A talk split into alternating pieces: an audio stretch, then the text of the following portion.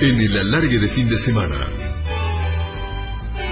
Cafecito con colegas. Y hoy para compartir el cafecito con colegas con nosotros está Sebastián Por Domingo, periodista, relator, fue parte durante mucho tiempo del equipo de Víctor Hugo Morales, relata la campaña Independiente, uy, el clásico que vas a relatar hoy, qué partidazo en el cilindro, también es relator de la plataforma Relatores, relata en Mar del Plata y es un querido amigo y nos está acompañando. Bienvenido, Seba. ¿Cómo va, Leo? Un saludo para todos, muchas gracias por la invitación. ¿eh?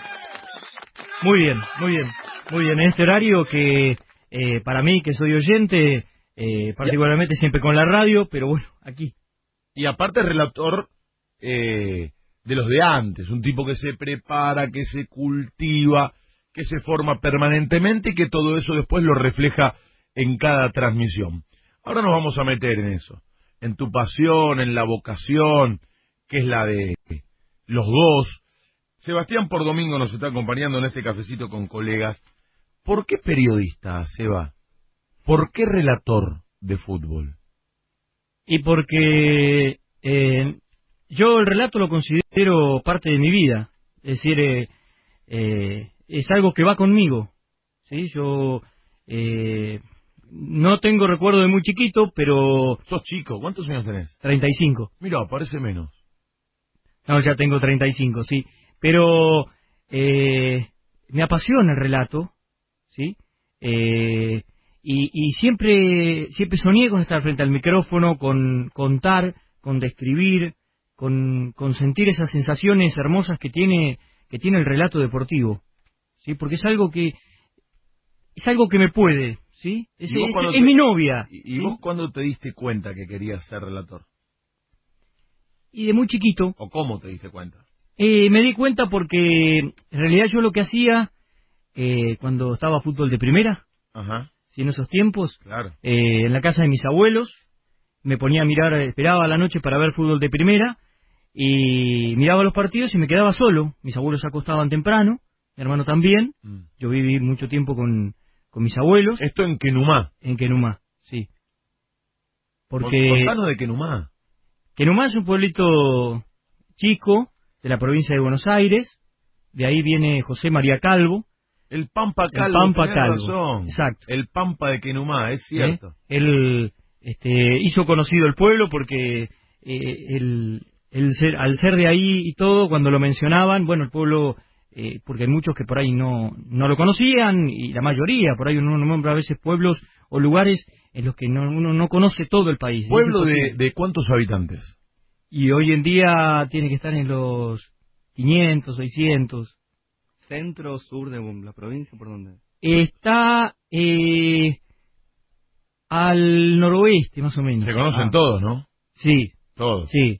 Eh, bueno, hoy por ahí quizás cuando uno vuelve, porque yo ahora paso mucho más tiempo acá, cuando vuelve por ahí me pasa que los más chicos no los conozco, pero los que éramos nosotros cuando vivíamos, sí, nos conocíamos todos. Hoy soy la figura del pueblo. sí, podría... cuando, cuando, cuando vas te llevan en el autobomba.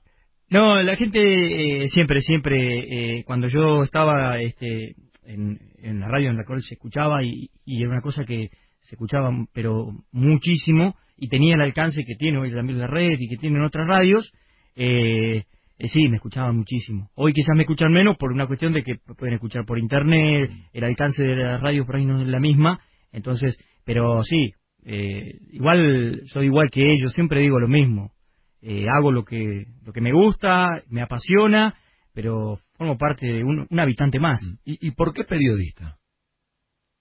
Porque siempre me gustó, porque tengo mucha curiosidad, porque me encanta eh, transmitir, me encanta eh, contar, ¿sí? bucear sobre noticias, sacando un poco lo deportivo también, ¿sí? porque me gusta eh, viene conmigo. Eh, desde muy chico me gustaba, es más, eh, yo antes de venirme a estudiar periodismo, estudié agronomía un tiempo en Santa Rosa. Ah.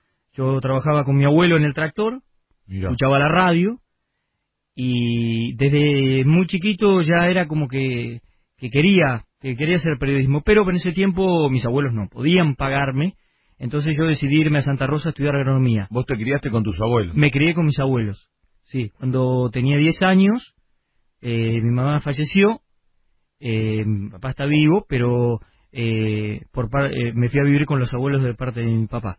De tu papá, Mm, los abuelos paternos. sí. Y llegás a Buenos Aires a relatar en Radio Continental cuando estaba Víctor Hugo Morales y fue a través de un concurso, ¿no? Claro.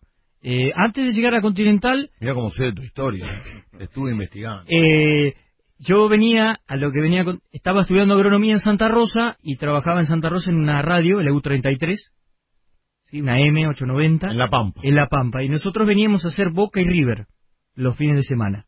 Así Mirá. que viajábamos Oh. todos los fines de semana, hay unos 600 kilómetros. Nada de Optube. No, no, no, veníamos a la Viajaban. cancha.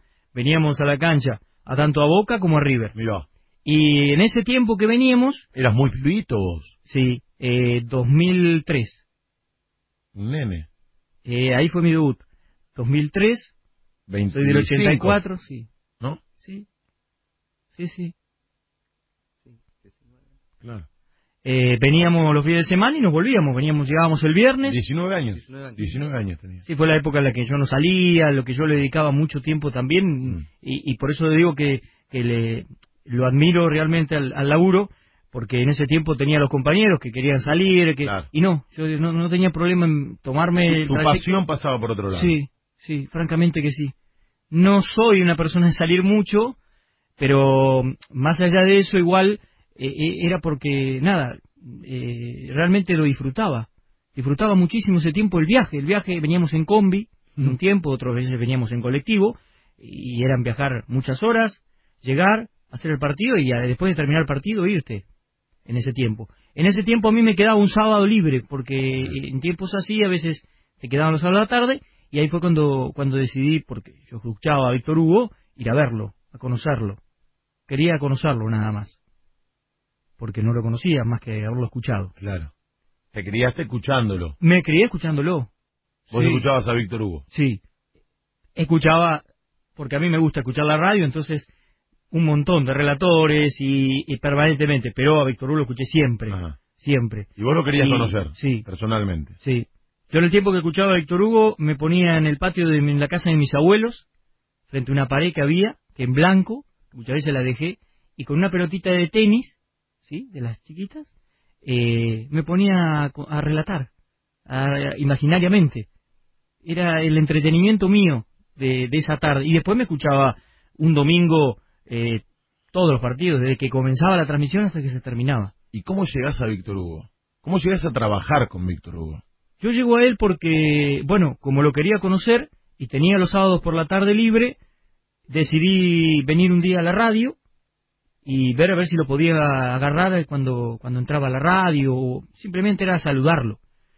Y ese día que fui, eh, ni bien estaba ahí, bueno, cuando llegué a la entrada, en las entradas están de seguridad, no te dejan ingresar, entonces me quedé afuera. Dije, bueno, cuando venga, pues ya por lo menos... No quería foto porque yo no tengo foto. No, no soy de tener fotos, de, foto- de Ah. un, un autógrafo, no, No, soy de eso, no. no. no. Yo quería simplemente saludarlo, conocerlo. ¿Nunca le pediste una foto o un No. autógrafo a nadie? No, ¿A nadie? no tengo autógrafos. Mira. No. Uh, yo tengo un montón. Pero no, no, no Pero yo era un cazautógrafos. Yo tengo autógrafos.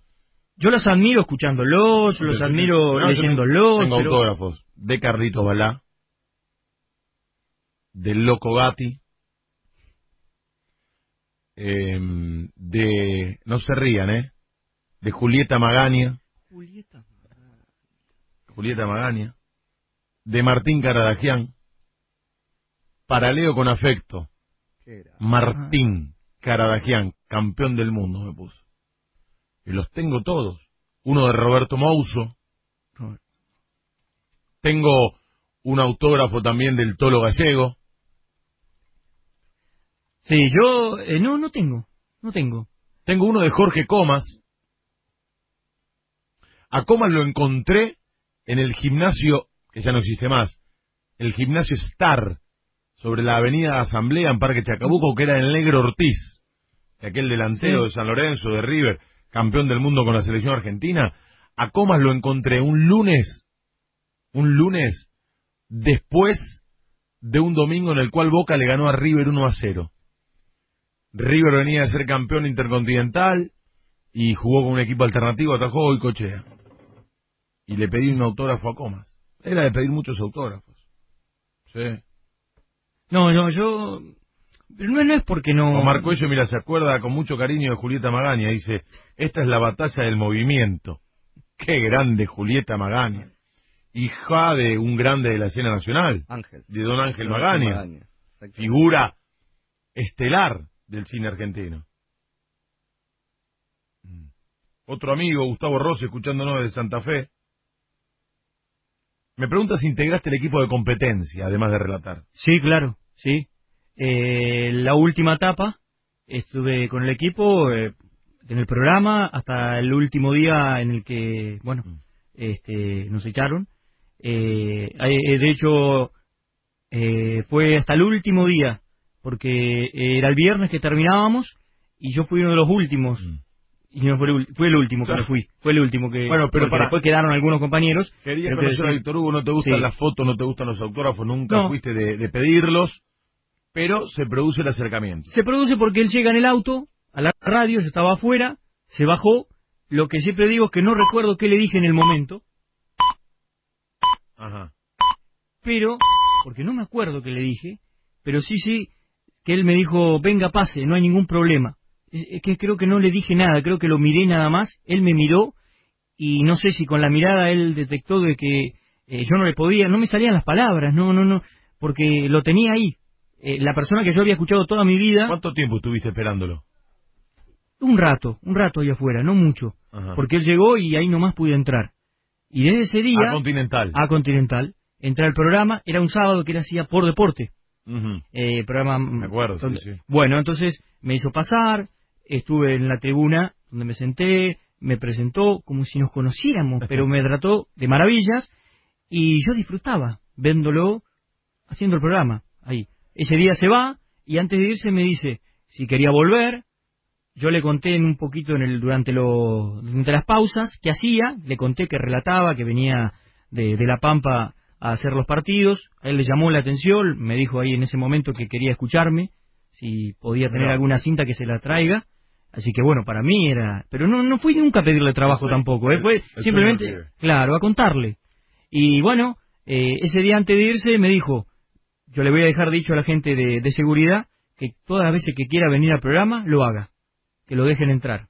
¿Sí? Que no, no, venga todas las veces, pero como diciendo, no, no, ya, es decir, uno se sienta frente a la tribuna, porque en ese momento allí había una tribuna al lado de, de los estudios, y la verdad que decir, ¿qué hacías? Mirabas cómo hacía el programa. Y yo para mí, yo era feliz con eso. Y yo fui muchos sábados, muchísimos sábados, eh, todo ese tiempo que tenía, de espera hasta que hacía el partido a la noche, a aprovechar, porque ya después el domingo nos volvíamos, Claro. entonces yo en la semana no estaba.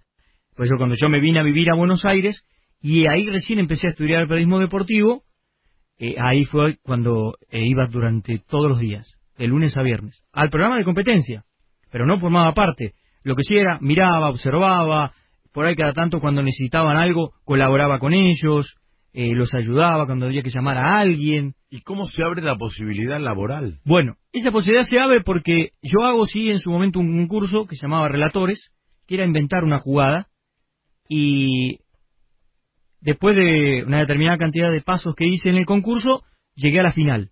La final iba a ir a hacer a Colombia, Eso lo organizaba Radio lo Continental. organizaba Radio Continental. Ah, La final era en Colombia, pero no sé por qué, temas de empresas, eh, la empresa se tenía que hacer cargo de enviarte a Colombia ajá.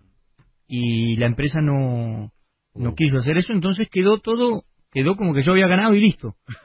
Entonces cuando Víctor Hugo se entera de eso, se queda mal porque dice, pero no me pueden hacer esto, yo quedo muy mal con la persona. Entonces, bueno, fue ahí cuando él me empecé a meter con ellos a trabajar, a aportar, a ayudarlos. Y un día, como si estamos así sentados, yo estaba en producción, viene Víctor Hugo y me dice, mi hijo viajó alguna vez, él me decía mi hijo, Mi hijo viajó. ¿viajó, ¿viajó alguna vez en avión?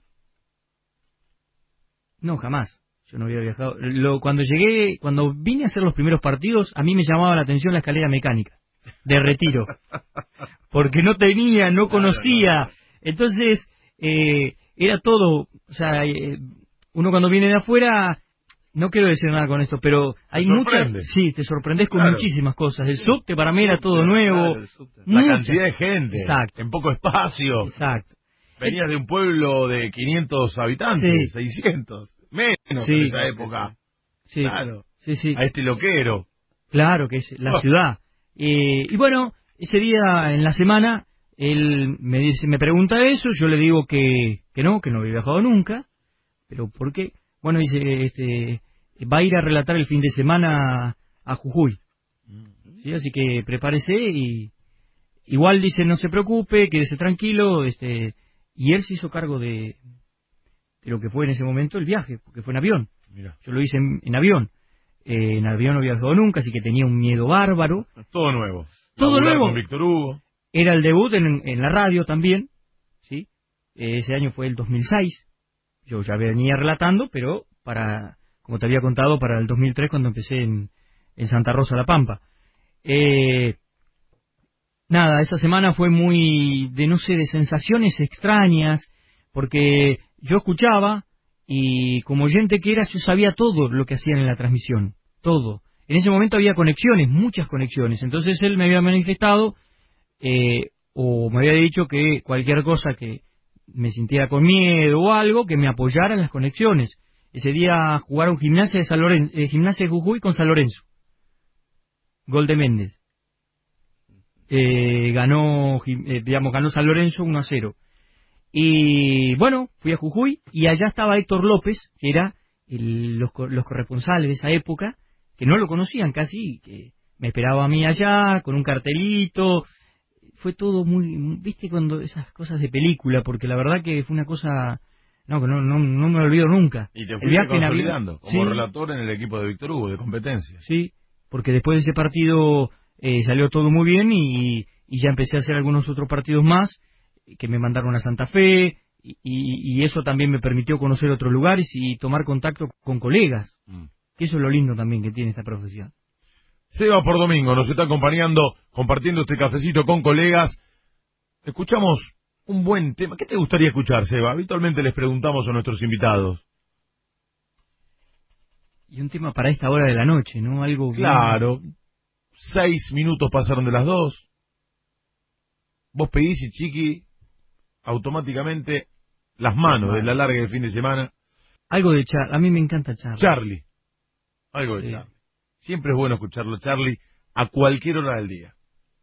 A cualquier hora del día. Por lo tanto, lo vamos a escuchar en el alargue del fin de semana y en un, rito- en un rato continuamos hasta las 5 de la mañana compartiendo la madrugada con ustedes en Radio La Red.